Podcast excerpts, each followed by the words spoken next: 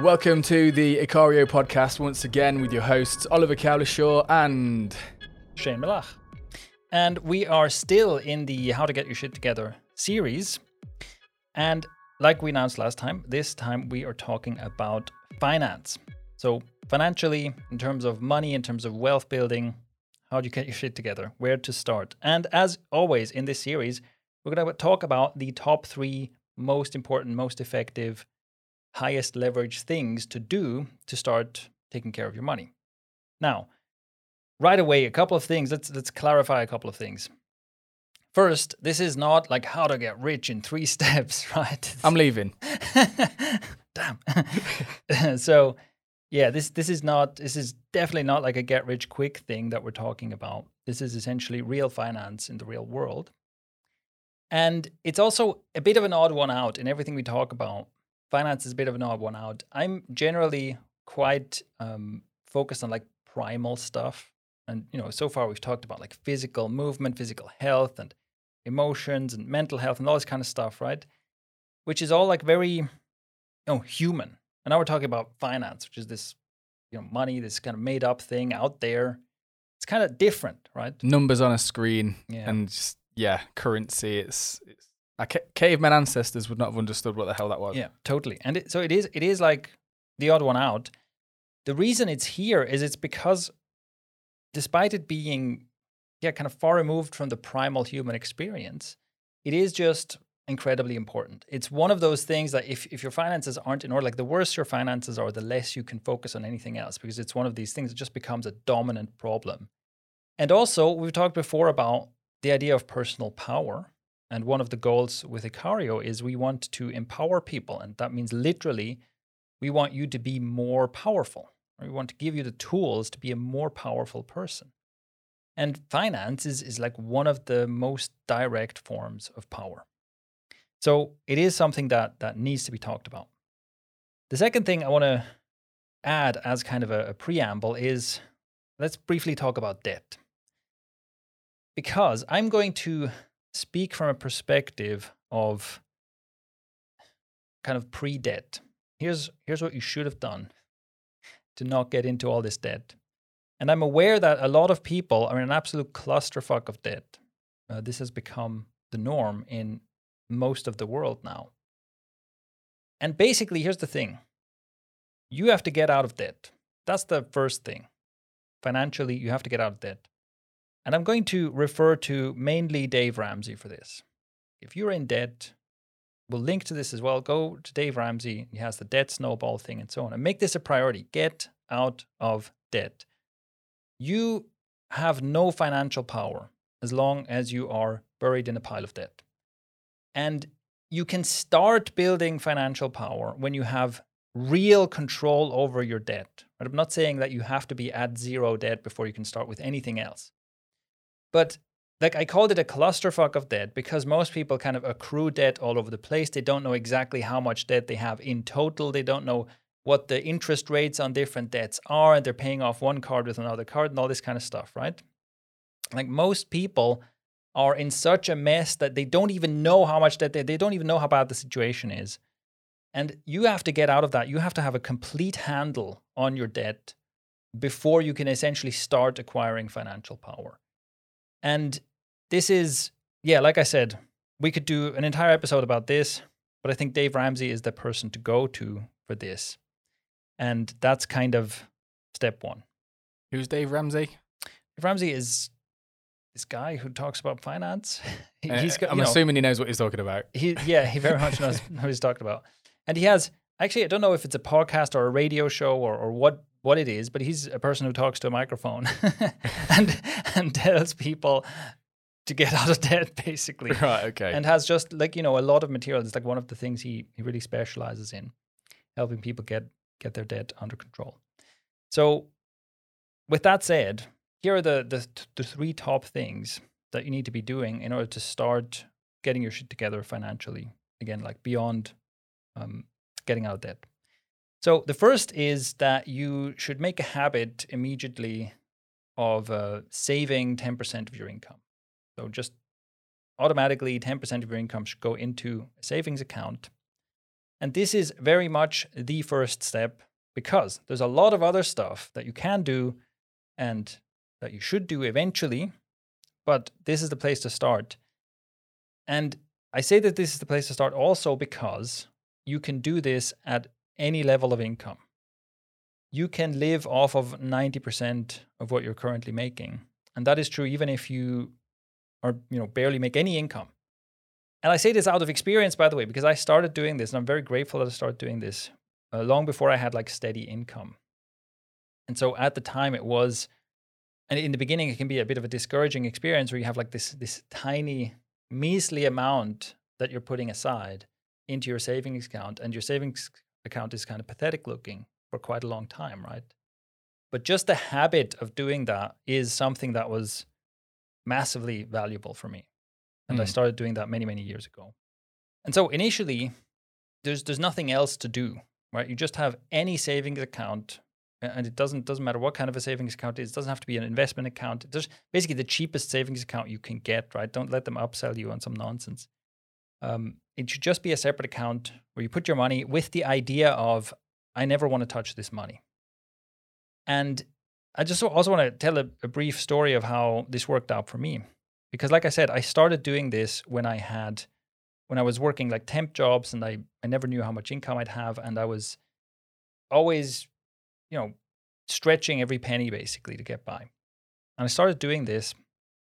And two things happened that that make this so worthwhile. The first is that after a few months, so, so first of all, you know, even if you have very little money, like 90% of that money, you can still get by. Mm-hmm. And it's, if you just imagined that you made 10% less and that was your salary, then you'd find a way to get by. So that's how you have to treat it, right? I, I really don't want to touch that money. And the second, or the, or the, first thing that happens then is that even though in the beginning it can be quite discouraging, what happens is that over time, after a few months or after a year or so, you start you log into your bank, your e-banking thing, and you can see that okay, here's your current account, which is almost always empty, right? But then there's this other account, and that amount starts looking interesting. And it starts changing your attitude because even if it takes a long time, at some point you look at that and you go, oh, I could comfortably live an entire month off of just this. And at some point it's like three months or six months you're like, oh, hold on. If I lost everything right now, if I got fired, if I lost all of my income sources, I'd be fine for like half a year. And that feels very, very different than looking at your bank account and it's always like the, you know, you're, you're always on your last $12 somehow, you know? Yeah. And just hoping that there isn't some catastrophe that occurs, like your car breaks down or something like that. Exactly. These things that do happen. So, I mean, this isn't, this is obviously related to the mental aspect and mental emotional stuff as well. So the peace of mind that can come from that. And this is this is classic compound interest, isn't it? You know, because mm-hmm. like compound interest, when I often think about that, I think usually that's used in term in like investing and stuff like that. It's like you can apply the same thing. What I've done, because um, this this I actually started doing this about a couple of months ago, um, when, at, you know, at the at the advice of one of the other members of the team, Abby, suggested that you do this exact thing, like 10% of your saving, 10% of what you what you earn, put it into a savings account. I, have actually set up a a standing order that just goes from current account to savings account, and I never have to look at it. And I just and and yeah, you're exactly right. If someone was like, "Oh, take this much money every every week or so," I'd be like, "No, give me that back." But when you just set it up, you just don't think about it. And next thing you know, you've just got this steadily growing amount of money, mm-hmm. and it's just, oh, well, well, that's nice. Every time you look at it, it's just a little bit bigger number, you're like, hmm, it's quite nice. And yeah. that does, it gives you that sort of peace of mind. This isn't even compounding yet, though. This is not compound interest because, because compound interest is if you if the earnings grow proportionally to the size of, of the pot, right? So if you were earning 10% on that money, then every time you get the 10%, it's 10% larger. So the next 10% is larger and so on and so forth. That's compound interest. And that's the thing that starts very slowly and eventually is insanely lucrative. And that's that you know, you get into that when when you get into investing essentially. Right. but it's it's good that you mentioned that because like even without the compounding effect, just the automatic saving already does this. Uh, already gives you that peace of mind, and the more automatic it is, the better. Yeah. But also, actually, compound effect. The, the compound interest is one of the things. It's why you have to get out of debt because you're paying interest on your debt, and that compounds. And this is yeah. This, you have to understand compound interest and I should have talked about this before, but hey, you know, amateur podcast. you have to understand compound interest. And the way to understand compound interest is not to use your brain because your brain cannot understand compounding. Okay? Your brain, your intuition, when you think about it, oh yeah, mm, it gets more. No, no, no. No. You have no idea what this means. Your brain can't compute this. All right? The way to understand this is you have to write it down. So, compound interest, right? It goes both ways. If you see a TV or a couch or whatever, you know, it's like $1,500 and but you can get it on debt. You can get it in rates or whatever. Like your brain can't make sense of that. What you have to do is you have to say, okay, if I get this payment plan, how much will this couch cost? Oh, $2,000. Do I want this couch for $2,000? That's the question. That's only the first question. Because if the answer is yes, then save $2,000, then buy the couch and keep the $500. But the other question is what happens if I miss some payments? right? That's the and you again, you can't just well, I guess it gets a bit more expensive. No, write it down. Write down what happens if I miss six payments. How much does this couch cost? What if I then can't catch up? How much does this couch cost in five years if I can't catch up on these payments, right? And eventually, like, do I want to buy this couch for $25,000? No, probably not. it's a pretty good couch. yeah, it better be, right? At that point. So, yeah, your brain can't understand that. And it's the same with investments where, you know, people love to draw the graph of ideal investment returns and so on. And yes, indeed, right, you, you invest a little bit and you get compound interest and eventually you're wildly wealthy. There, I think that but again, this kind of goes beyond what we're talking about in this episode because the simple story you're being told is too simple. And the you know the, the, the principle that I like to refer to for this is the phrase, I think you'll find it's a bit more complicated than that.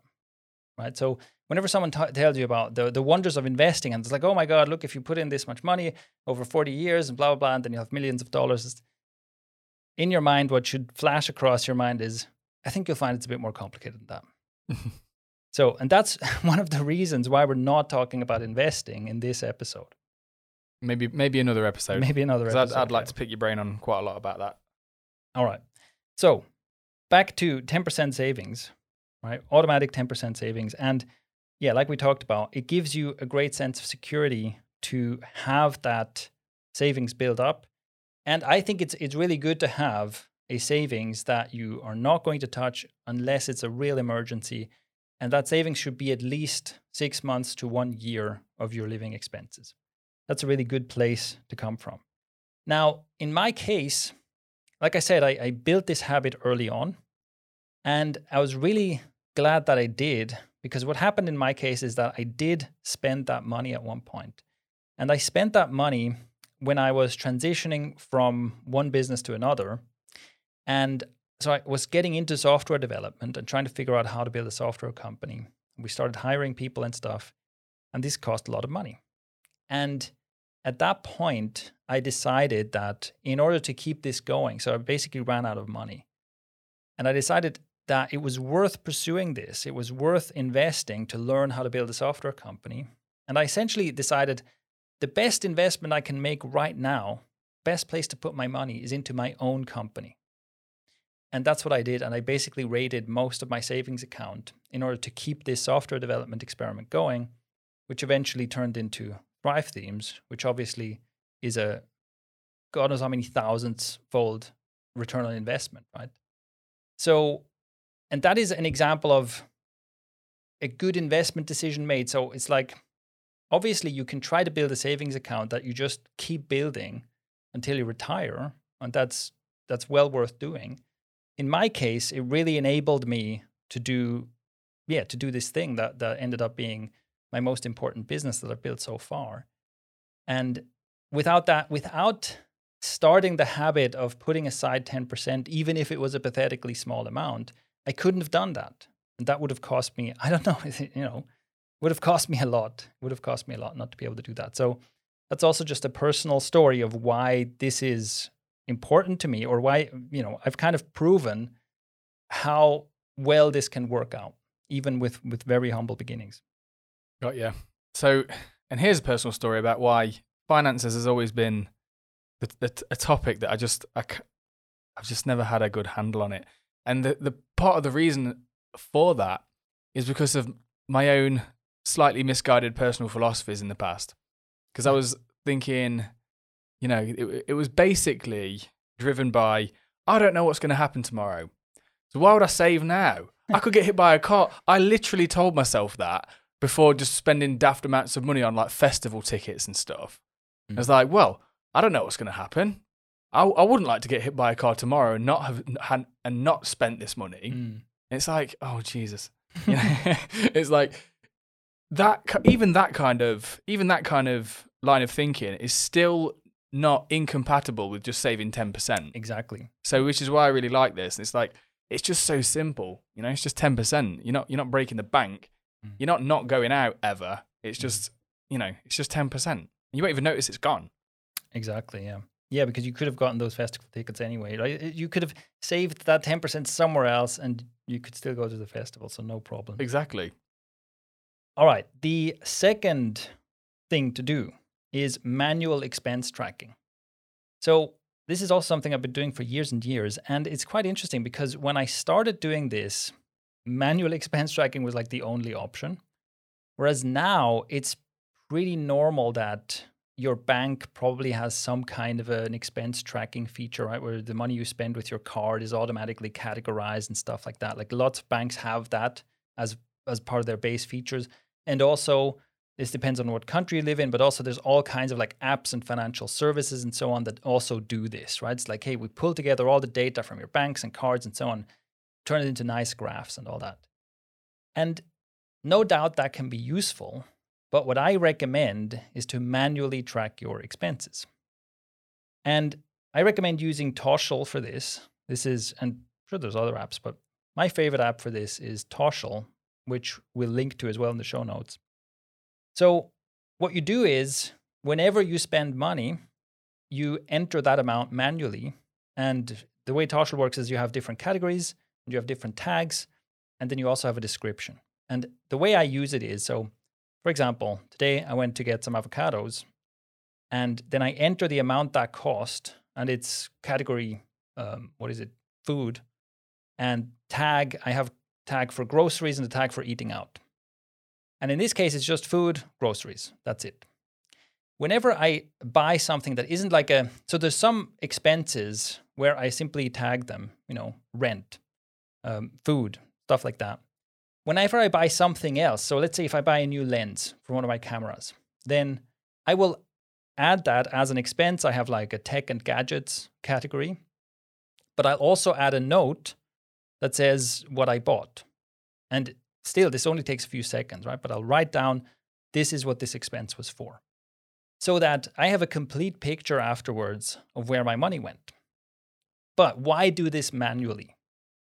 Well, the reason I recommend doing this manually is because I think, like most people, I generally don't use cash anymore because just using your card or your phone or whatever just so much more convenient, right? Yeah.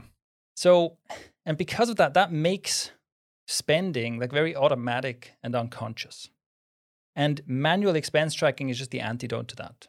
Like I I never it's never a mystery to me like the the amount of money I have in an account at the end of the month. It's never a mystery to me. I'm never like, oh, where did all this money go? Because every single time I spend, I have this manual action where I confront myself with this is how I how much I spent, this is where I put it. Plus, I get the breakdown afterwards by category and tag, and so on and so forth. Right. So I can also then look back on the entire year and see where my money went. Two things to say to that. One of them is Toshl is pretty good.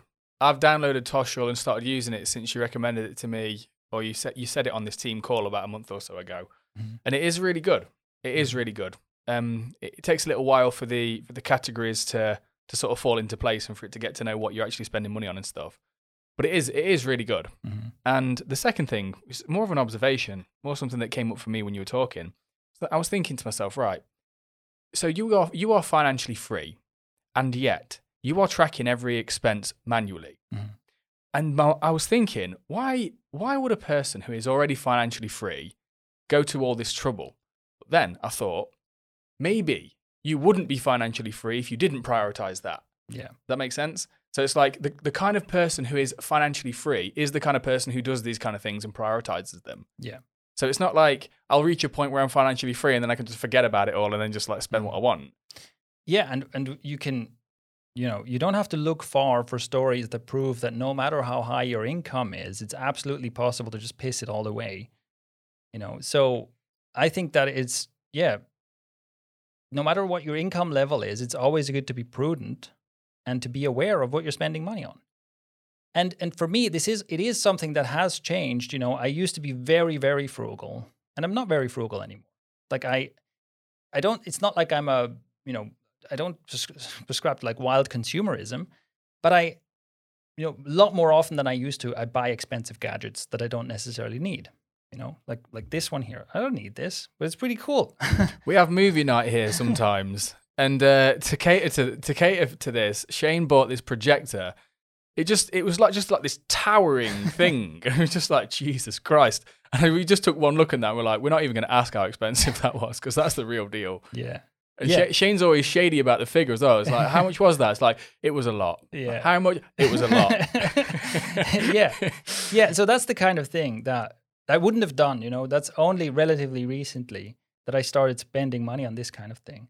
But also, I mean, the projector, it's also like an environment optimization thing that we have to talk about in a different context, right? There's, a very specific choice about why I bought a proje- projector and not a TV. Hmm.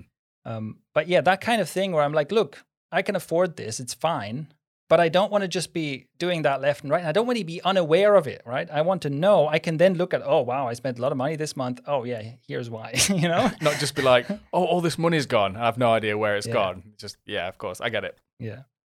So, and also on this note, I have to say, um, Toshl also offers automation stuff. Uh, in the premium version, you can connect it to your cards and bank accounts and so on and so forth. Don't do that. Like you can still get the premium version because it has some other extra features, but don't use the automation features. Track everything manually. That's important. So, so yeah, if you and if you're thinking, you know, that sounds pretty cumbersome. That's that sounds annoying. Yeah, that's the point. That's exactly what I was thinking. I was thinking, oh man, tracking every expense manually. But that's that's the point. Mm-hmm. T- talk a little bit about that. Why? Yeah, because you want to add friction, right? You want to add friction, and, and it's a way to make your decisions deliberate. Because that is the downside of convenience, and, and obviously, you know, of course, every financial institution in the world, and and and every shop, and and you know, every vendor is interested in you having the least possible friction to purchase things. So that's great. Yeah, you just oh, you want this thing, just pull out your phone, beep, done. You know, don't even worry about it. And this is why, you know, how now when you buy things, again, this might be different in different countries, but in most places I've been, when you buy something, like when you pay with a card, then they will explicitly tell you this is the amount, and maybe you have to press OK, and then you can pay. And this is why, is because essentially governments in different places have had to mandate, like, listen, for contactless purchases, this is a rule when you're the vendor, you know, at the point of sale, you have to say out loud what the amount is. You have to get confirmation from the customer. Because it's actually, if you remove that too, it's like catastrophically frictionless, you know, and this is actually then, you know, detrimental to society. Because people are just waving the phones around, Totally. and then and then just money's just going all over the place. And especially, especially if you add to this, you know, party, alcohol, and all you have to do is wave your phone and it makes a funny beeping sound, and you can have whatever you want. you know, like how many how many people who are intoxicated can make a good decision about something like that? Ugh. Oh man, no. Just think, thinking about times I've been smashed. No, absolutely not. There'll be drug dealers walking around with these like contactless machines next, just waving, Yeah. waving your phone at the problem. Yeah. and there's also there's also another personal story here um, that is from from a really long time ago when I was still in school. There was this snack vendor thing that came by during during the longest break of the day. And they were just selling like, you know, pastries and sandwiches and stuff like that.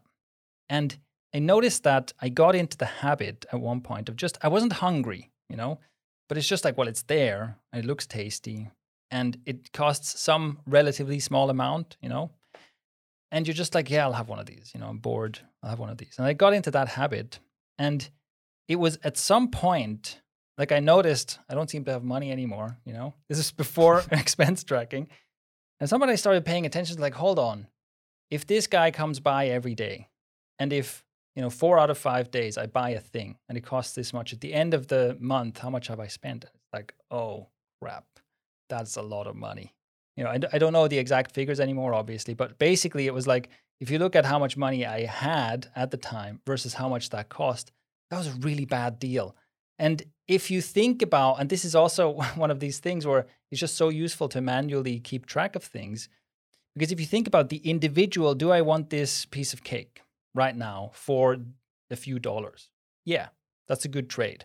But if I have the choice between at the end of the month, I've either had some cake that I didn't need and that wasn't even that good every day, but I have no money, or I haven't had the cake that I don't particularly like every day, but I have a bunch of money. Which one would I choose? Right? I would choose having the money and not having the mediocre cake every time. But you have to make it deliberate, you have to make it conscious in order to be able to make that decision. I like how you say that it's about making the decision because it might be the case that, like, say a person has a couple of coffees a day from Starbucks, mm-hmm.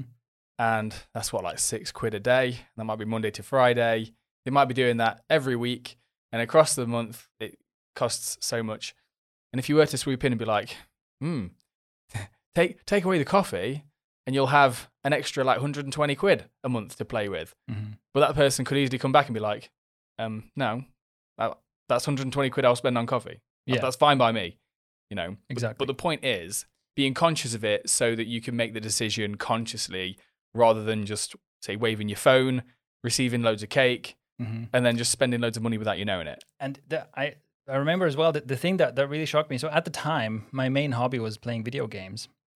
And what I realized when I ran the numbers on this, what I realized is I could either have a mediocre cake every day, or I could have a new video game like every two months, you know, with the money I spent on the cake. I was like, of course I want a new video game. That's way cooler, right? that is that is what I want to do with my money. Um, and again, but if you if you let yourself unconsciously spend, then you can't make these better decisions. Love how you're making conscious decisions like that. How old were you? Like four years old. You're like, hmm, maybe if I save this much money. no, this is like y- young teens. All right, got you. Yeah, probably it took me till like the age of twenty to have a thought like that. So, mm-hmm.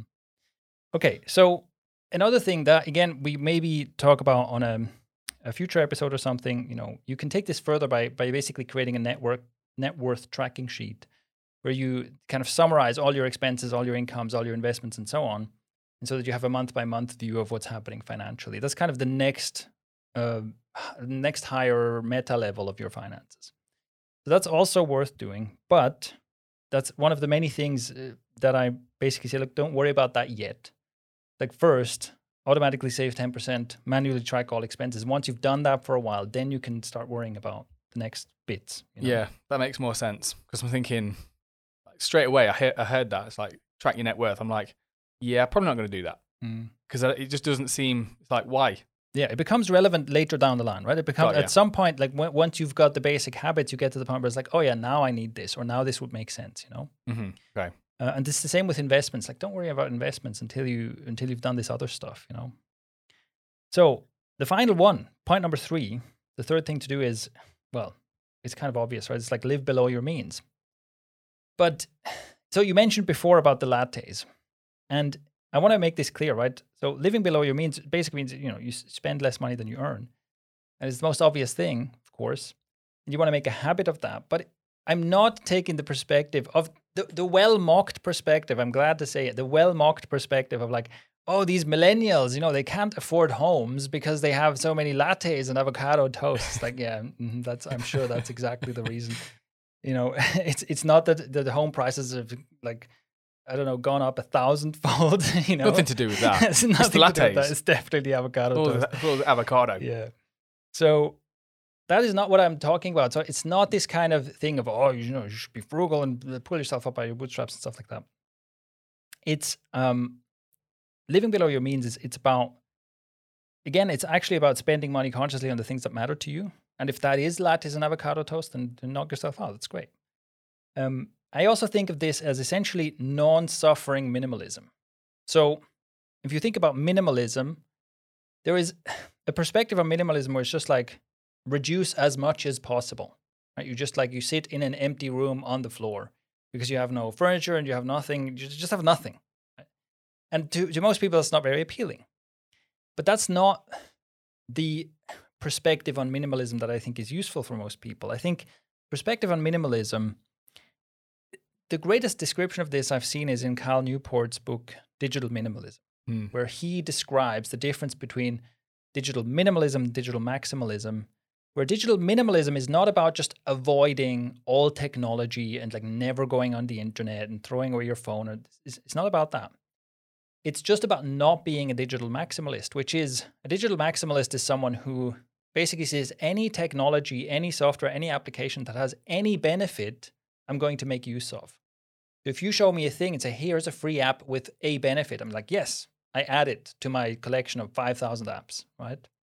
So here's a, here's a phone. It has a feature that your phone doesn't have. I'll give you money for this phone, right? And instead to say no.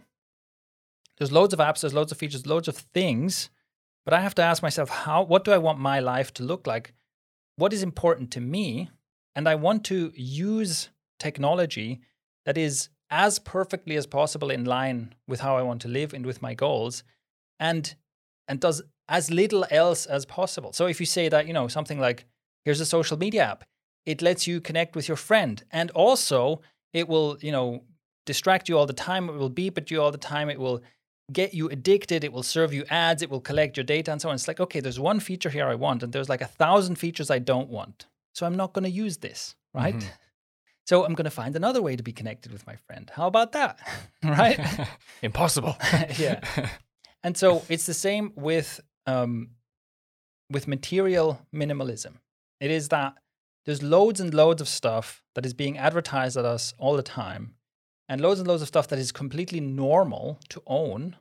But if you really think about how do I want to live my life, um, you know, yeah, what do what do I want my day to day to look like? What do I want to do? Then I want to have things. I want to own things that are as perfectly as possible in line with that, and that do nothing else. And I think a lot of also, you know, one, one of the things that is just, it boggles my mind that people buy these home thingies, you know, whatever, whatever they're all called Apple Home, Google, whatever, Facebook. Alexa. They- even, yeah, Alexa and even Facebook have tried to sell one of the, I don't think anyone buys that one, but they've tried. It's like, put a Facebook thing in your home and talk to it. Like, nobody needs this. You know, oh, but you can tell it, hey, play a song, and it'll play a song. Yeah, you know what else you can do? You can go like this and it plays a song, right? And it's just, it's one of these things. Yes, it has features that are interesting, but if you, on balance, it's like you don't need this and it doesn't add anything to your life. Like, you just don't need this. It just doesn't, it just doesn't check out if you really think about all the things that it does and how many of those things are in line with how I want to live and how many of those things detract from how I want to live. And so with material goods, that's the approach to take. So, like I said, if you want to have avocado toast, if, you- want to go out to coffee shops and have expensive avocado toast, that's a thing that you want and it's important to you and it is worth the price, it's worth the downsides to you. In this case, just like the expense mainly, then that's good. But you want to be deliberate about it. And so it's basically just like being aware of of all the consequences of, of what you purchase. And with material goods in general, I think there's an interesting problem where everything you own kind of owns you a little bit in return. And that is one of the one of the things that I think we often don't take into account. Just go, oh yeah, I'll have just have more things, it's good. But like everything kind of and, and I think people who declutter and get rid of a lot of stuff notice this effect. Like the, it kind of frees up your mind a little bit to have less stuff. and it's just you know less stuff to clean less stuff to stow away less stuff to that needs a space less stuff to to recharge uh, just less stuff that needs your attention in some way. And that can be freeing. And that is one of the factors that i think is worth taking into account when you think about what do i need uh, or what do i actually want to spend my money on.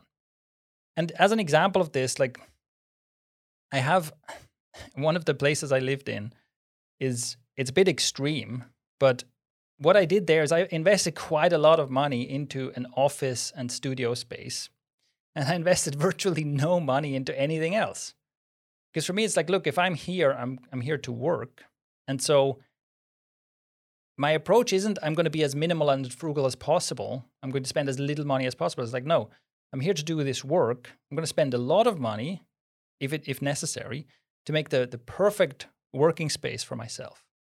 And everything else doesn't matter to me. I'm not going to spend money on a TV. I'm not going to spend money on a couch. I'm not going to spend money on all this other stuff that is not in line with, with the purpose that I have when I'm here.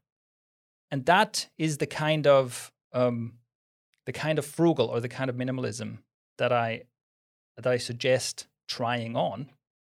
And that goes well with, or that's basically how you can quite easily live within your means or live below your means, you know, because you can essentially say, instead of feeling like, because my income is low, everything in my life has to shrink, you go, if my income is low, the things that are least important to me shrink the most, and the things that are most important to me can be preserved. Hmm. Okay. Yeah. No, that that that makes a lot of sense. And the, the word intention, like intention, what what um living an intentional life brings to mind. Mm-hmm. So that's the that's the sort of core theme of minimalism. Really, is that you don't have you don't have things in your life, whether it's possessions or you know even habits to a degree or whatever, that you haven't chosen. Yeah.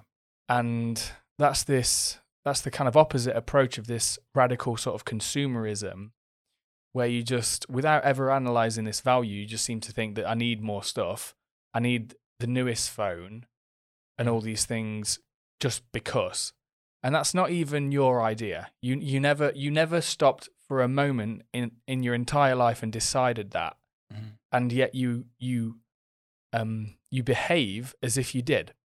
And that's an idea that was was given to you. That was like one of these ideas that was just a seed that was sown from a from a young age that more stuff equals better in a really vague kind of way. Yeah. and and yeah, that's the the idea, and this is how the the living an intentional life thing and the minimalism and living below your means. It's like, well, what you spend your money on, things you buy, and everything. It should in it should ideally line up with a value, a or a conscious decision, or a way you want to live, or something that benefits your life in a in, in some way. And all this stuff just sounds me me saying that just sounds absolutely obvious. But Yeah. but the fact is it's not practiced by most people. And in part, it's because we we like to think that we make rational buying decisions, but we don't. We don't generally when we buy things, we buy a lot of things on impulse, and we buy even a lot of expensive things on kind of extended impulse. So you know, you see an ex- like you say, a new phone, and it looks exciting, and you go, well, this is pretty expensive, so you don't like immediately buy it. It's not like um, walking by the snack aisle and just grabbing some stuff because it's appealing right now. That's a that's a like an instant impulse buy. Where again, you you don't weigh it up. You don't say, okay, if I have these snacks, they're going to taste good in my mouth for a few seconds, and then I'm going to feel kind of crappy because of all the sugar, and then and overall, it's not in line with my life goals. But you don't think that. You just go, oh, nice. Right? Yeah. So, but even with more expensive stuff, so you see the new phone, it looks exciting. You see the ad, it's like, oh wow, and then you see all the people talking about it, you know, and you see, you, and you see the posters for it, and whatever. You keep seeing the advertising, and even, and then you go, oh, but it, it really is good. And you start convincing yourself, well, you know, it does have this many megapixels in the camera or whatever. And like you say, in the in the end, it's not really it's not really a rational decision that you made. It's like, yes, this phone is going to upgrade my life quality in such a way and be downside free in such a way that it's, it's worth what I'm spending on it. it's just kind of a, a, a drip feed of of oh look, mm, don't you want this? And and eventually, and it kind of feels good to buy things, right? It's oh, I have a shiny new thing, unboxing, mm, so nice. But that lasts like five minutes, maybe, right? And yeah, that's that's exactly it. It's it's one of those things that I think is quite interesting. It's actually difficult to live an intentional life, which, like you say, it sounds obvious. You know, make good decisions intentionally. Duh, right? Yeah. It's actually quite difficult to do that. Like human beings are not built to do that.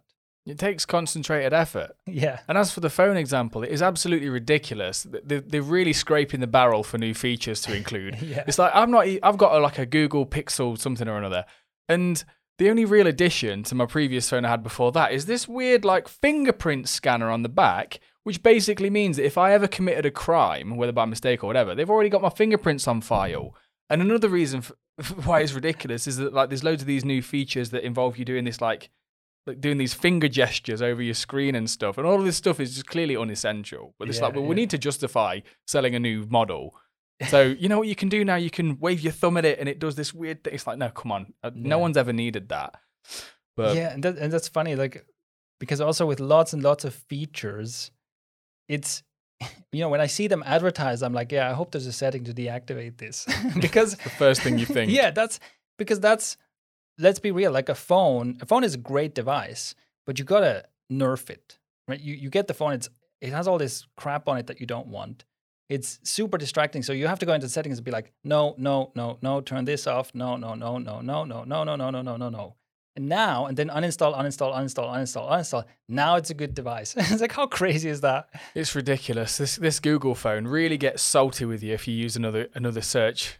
another, another search engine like it really doesn't like it i've tried disabling all the native features and it's like it's let me do it a couple of times but i was like okay i want to delete the google search bar from the homepage and it was just like no you can't do that you have a google phone i'm sorry Yeah. it's like they get really salty about it Oh yeah, that's that's also funny with my phone is that for some reason I haven't figured out how to deactivate this because you know the stuff you can't uninstall, right? And so there's something like if you swipe from the bottom of the screen or something, the Google Assistant comes up and it's like it frames the screen like, well, how can I help you? And I'm always like, no, go away, right? So it's just like, how do I back out? Like I've never used this thing, right? I've never ever used this thing, and it's just every time I I make that gesture accidentally, it's like, oh, do you have a question now? No, I want you to uninstall yourself, man. yeah there's just it's so desperate. It's like you squeeze you if i squeeze my phone slightly you know if i pick, take my phone out of my pocket and squeeze it mm. by accident, by accident google assistant's like "Oh, do you need me? It's like no i never needed you i never did. That was a complete accident. Please go away. And it's like oh all right then. You know but yeah anyway back to money. That's that's how it applies to money is living an intentional life. It- we're not saying don't drink starbucks and don't Mhm. eat avocado toast because you're a millennial I, you I know? love avocado toast, by the way. Yeah, well, this fan. this relates to this relates to this sort of issue I have. This ongoing thing with Uber Eats. I have this love hate Oh, relationship, and I keep talking about this on the team. It's just really common knowledge at this point. But it's like intentionally, I can sit there and say, "Yeah, I, I I like people bringing me food. That's amazing." But I don't think, and I can't justify people bringing me food like four or five times a week Yeah. and it costing me like 50, 60 euros a week. That's when it starts to get a little bit ridiculous, you know? Yeah. So if I was applying intention intentionality to this, it'd be like, yeah, once a week, cool. Uh, and if someone c- came in and was like, don't spend it, you could you could save 40, 50 euros a month. I was like, I don't care, man. I will spend 50 euros a month on people bringing me food every now and then. That's fine. But it's the point is, it's a it's a conscious decision. Yeah, exactly. So the last thing I want to say on this, on living below your means, is uh, like I've mentioned before, it, it is a habit, right? It's it's a matter of habit. It's no harder to do that than to constantly be scraping by. And it is so that the last kind of sub rule here is that just never buy anything on debt. And this is also a rule like once you have you, once you're well into wealth building, once you can say with a straight face, I am building wealth, then you can start learning about debt and how you maybe can use it to your advantage. But before the thing that you have can be called wealth, do not buy things on credit. Do not take loans. Because that is simply a sign that you can't afford it. And like 99 times out of 100, you do not need it. And this, again, is just a habit. It's just a habit of, for me, I've, I've ba- I'm basically blind to these kind of payment plan offers. Like I've just I don't even consider it, you know. So even if I'm, I, I don't look at that. It's it's really it's like banner blindness, right? Because I've I've never done it. I've never gotten something on a payment plan. I've never taken a loan. I've never gotten any kind of debt. And so for me, all these offers, you know, when you walk into a bank, it's like, oh, get this thing for whatever. I'm just blind to that. And and it's you know, when you're interacting with someone at the bank, like as soon as they go, oh, have you heard about this offer? My eyes just glaze over. It's like, no, no, this is not happening. And and the same, you know, with payment plans and stuff. Like I just, I basically don't even see that, and that's because I've made it such a deeply ingrained habit that I don't do that. That my brain is kind of just screening it out, you know. Yeah. And I think this is this is the kind of thing that actually is this is a, going to be a recurring topic on the podcast. Is that it is no harder to live an amazing life than it is to live a miserable life because it mostly just comes down to habit. So for me, it's not hard to live below my means. It's not hard to not go into debt. It's not hard to make good decisions that lead to all the freedom and all the positive outcomes that I have. That's just what I do automatically, right? Just like someone else just automatically spends too much money, has too much debt, everything's out of control, and so on. It just happens. But the, but for me, it seems like the hard thing for someone who it, the hard thing is changing course for someone who's been who has these deeply ingrained habits and ways of thinking, and this conditioning that says it makes perfect sense to buy a sofa Yeah. on credit and spend and, and keep paying for it three years later. Like that's normal. Yeah. Like the the difficulty that I can empathize with with with people is that there's just so much that, that, that people are taught that is normal Yeah. Yeah. that is not only not normal, it it doesn't benefit them. It benefits people that um you know, it benefits other people in, in like a Yeah. in a monetary sort of way. Yeah, it's, it's good that you bring that up because, yes, to, to clarify, I'm not saying that it, it ought to be easy to get here because Mhm. changing your habits from one thing to another is difficult. But what I, what I want to emphasize is that just as kind of easily and effortlessly as you're doing the things you're currently doing, I'm doing the things that I'm doing. But the, the things that I'm doing happen to afford me all this freedom and the life that I live, right? But so so what I what I want to emphasize is that yes, changing your habits takes uh, effort, but it's not like this endless struggle. It's like Mhm. you have to you have to do the effort to change, and then that's your new normal, and that's just how you live. And that's what I I think it's important for people to keep that in mind because initially, so when you go from overspending to living below your means, it feels difficult and it feels uncomfortable. But it's important to realize that not very long from now, if you keep doing this, this is just normal and you won't even think about it anymore. But you'll be building up wealth. Yeah, but the the hardest bit is getting going. The hardest Mhm. bit is changing these habits initially. But if you can get past that that sort of friction zone, you eventually ingrain the habit, and then things start to change. Exactly. Right. And again, this is why in this whole series, we've always emphasized like simplicity. And we're not going deep into all kinds of investment stuff or whatever. We're saying, look, the three things. So to reiterate, make a habit or automate saving 10% of your income, no matter what your income is. Track your expenses manually using Toshl or some other app, but I recommend Toshl. And make a habit of living below your income or keeping your expenses well below your income. And you do that with this kind of intentional minimalism that we talked about. You make a habit of these three things that will completely change the course of your, your financial future, right? In a, in a massively dramatic way. This, yeah, this makes such a huge difference. And it's just three things. Three things you can you can slowly implement, you can slowly do. None of these are difficult, right? None of these individual things are difficult to do. It takes a bit of time to get used to, but they're all easy. And this can completely transform your financial future. And you can start doing it now. You can start doing it. Start saving ten percent now. You can download Toshl right now, and start tracking your expenses right now. Yeah. Practical. So that's it. That is the finance episode. You can find the show notes at ikario.com forward slash 006. And of course, if you have questions or comments or things like that, let us know. Also, if there are things that we that we mentioned that you feel like I want to learn more about this, and or you have specific questions about it, and let us know, and you know that helps us determine what goes into future episodes as well. Or, and if you've got fan mail, yeah, fan mail uh, might be a bit uh, ambitious at this point, but we've hired a, a fan mail sorter because we realise it's just going to be a, a monumental task to sort Yeah. through all the the letters from adoring fans. It's gonna be like, oh, love letter for Ollie, love letter for Ollie, love letter. ah, it's It's constant. It's such a pro. So it's going to be so, take up so much of my time. I had to hire someone. Yeah, yeah, but we'll we'll you know we'll deal with it. We'll we'll manage it. We'll find a way. We all have our cross to bear. and yours is huge amounts of love letters. I mean, what yeah, can you do? yeah. I know it's a tough life. All right, that is it for this episode. Um, go to ikario.com, subscribe, subscribe to the YouTube channel, do all the subscribing, click all the like buttons you can find. Promo, promo, promo. Yes, buy things. I mean, from us specifically. pay us money. Yeah. because that helps us with our financial. Also, I'm, I'm not quite sure. Like right now, as we're recording this, we're not selling anything. But go to ikario.com and see if we're maybe selling it, selling something. By the time you're listening to this, maybe you can give us money. That would be cool. bookmark it bookmark it and every at nine o'clock every day check to see if we're selling Yeah. something new So We'd hate for basically, be, miss it. be frugal with your spending, except except for this on ikario.com. Just just go mental don't even think about it. don't even think Don't about even it just think wave the it. phone around all the products Yeah. and yeah We've got your back.